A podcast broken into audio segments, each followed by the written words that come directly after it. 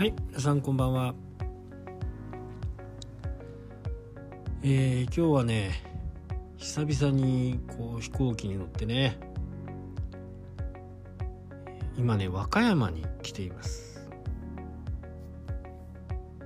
まあこれもねあのー、事前に何度かお話ししてるかとは思うんですけど今回はですね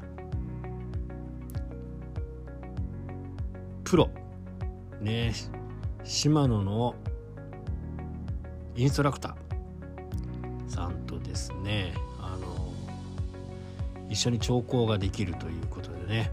まあいろんなものを学んでね、えー、帰ろうかなと思っています。今日はね移動日。で明日が本番なんですけどね。えー、ただちょっと心配なのが今日ね雨だったんですよ。もう今は上がってますけどね。雨なんで、えー、ちょっと海がね、えー、濁りがどのくらいあるのかっていうところが、ちょっと気になるところではありますね、まあ、天気はこれから良くなって明日はね、えー、雨の心配はないという形なんですけどね。まあこればっかりはねもうあの、全部前に日程を組んで、えー、ますんでねこの日以外はねちょっと難しかったんでこの日になってしまいましたけどね。本当はねあさってぐらいがちょうどいいですね。9日10日ぐらい。潮回りっていうのもね、えー、そのくらいが一番いい良かったんですけどね。ちょっと日程が合わなくてね、まあ、この日になって。潮回りは若干悪い感じ。まあ悪いって言ってもね、えー、そんなにとても悪いという形じゃないんでね。まああのー、プロもねまあ大丈夫でしょうと。いう形でね、えー、推奨してくれたんで、まあ、この日になったという形ですね。えー、関空からね、えー、車で2時間半ぐらいかなあだいぶ走りましたね。まあどういう風になるかね、えー、狙いの魚種はね、えー、アオリイカ、イカです。あの、ちょっと変わった形のイカね。あまり北海道では見ない形。あれがね、最近北海道、今までは道南の方にはあいてね、超過も上がってるってたんですけど、ここ2、3年、こう、小樽でも釣れるようになってね、えー、実際に僕も釣る、釣ることはでき、あの、釣るっていうかね、かけることはできたんですけど、ちょっとね、興奮してしまってね、ばらしてしまったと。だキャッチはしてないんですけどね。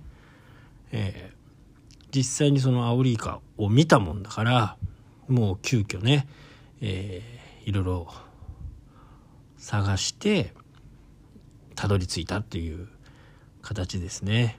で、この、このアオリイカっていうのをね、えー、今回の目的は、アオリイカを釣ること。で、